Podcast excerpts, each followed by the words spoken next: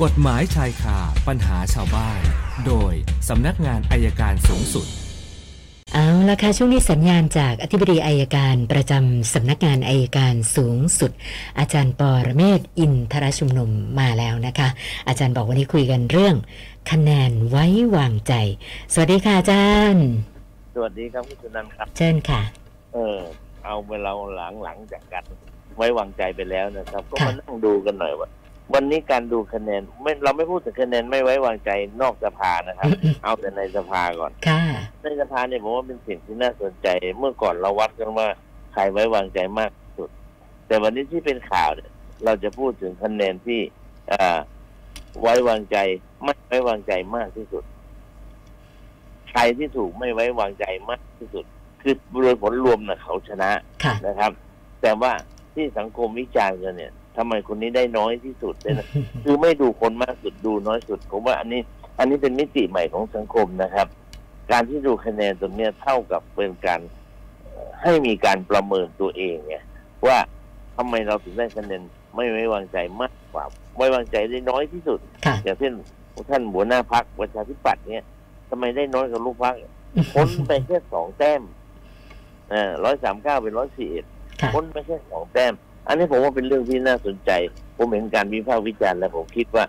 ถ้าเราอยู่ในสังคมยุคใหม่นะเราต้องกลับมาดูว่า แม้จะผ่านผ่านการไว้วางใจแต่ทำไมได้น้อย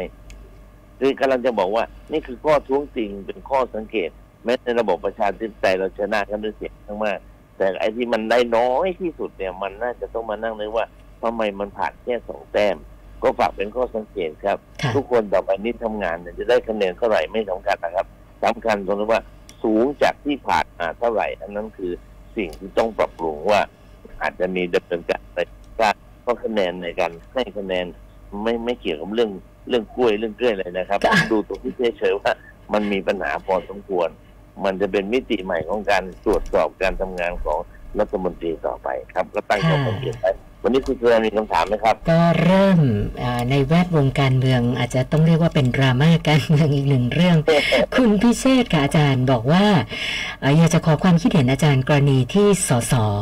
ถึงขั้นต้องก้มลงกราบเท้ารองนายกอืมขอให้มาดำดำรงตำแหน่งรัฐมนตรีมหาดไทย เขาก็เลยอยากจะทราบว่า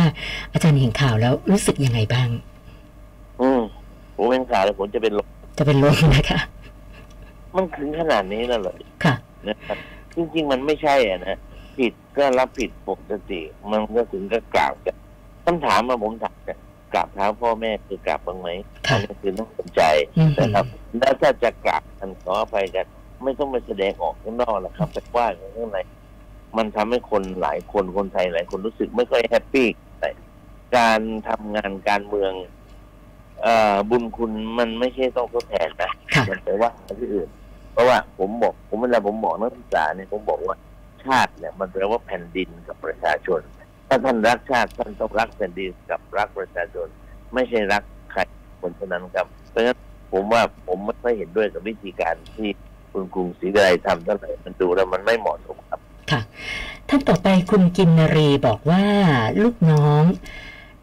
ปรากฏว่าสามีของเขาเนี่ยไปประสบอุบัติเหตุเสียชีวิต แล้วเขาจะยกลูกนะซึ่งอายุประมาณสองขวบเศษ ให้เป็นลูกบุญธรรมของคุณกินนรีนะคะนะทีนี้ก็เลยอยากจะทราบว่า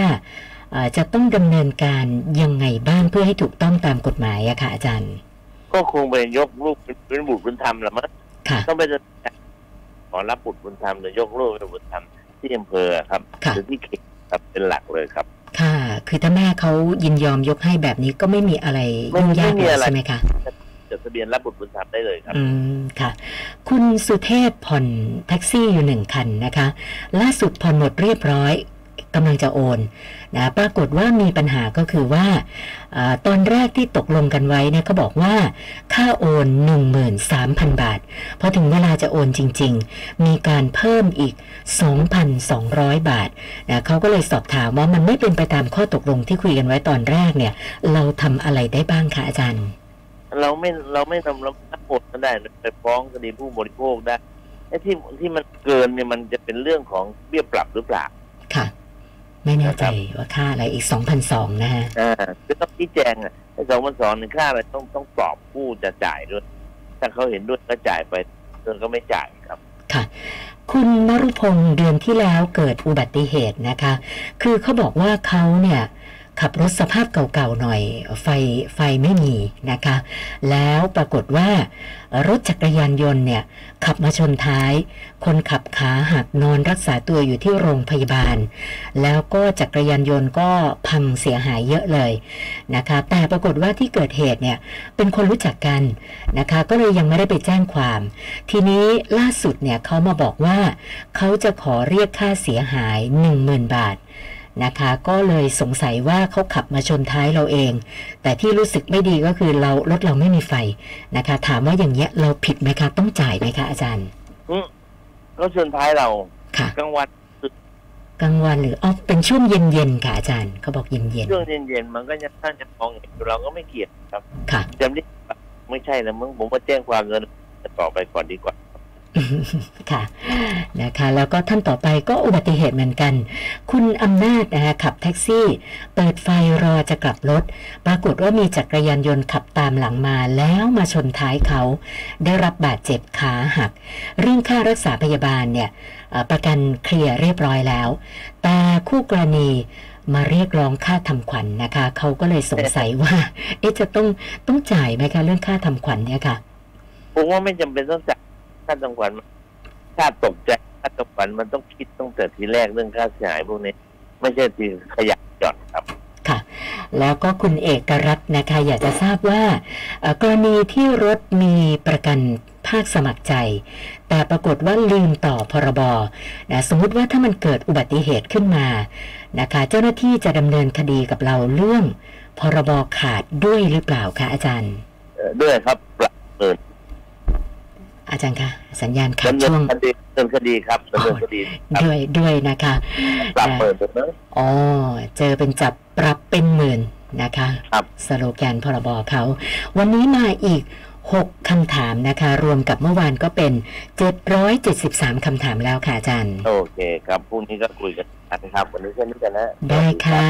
ขอบคุณมากค่ะ สวัสดีค่ะ อาจารย์ปอระเมศ อินทระชุมนุมค่ะ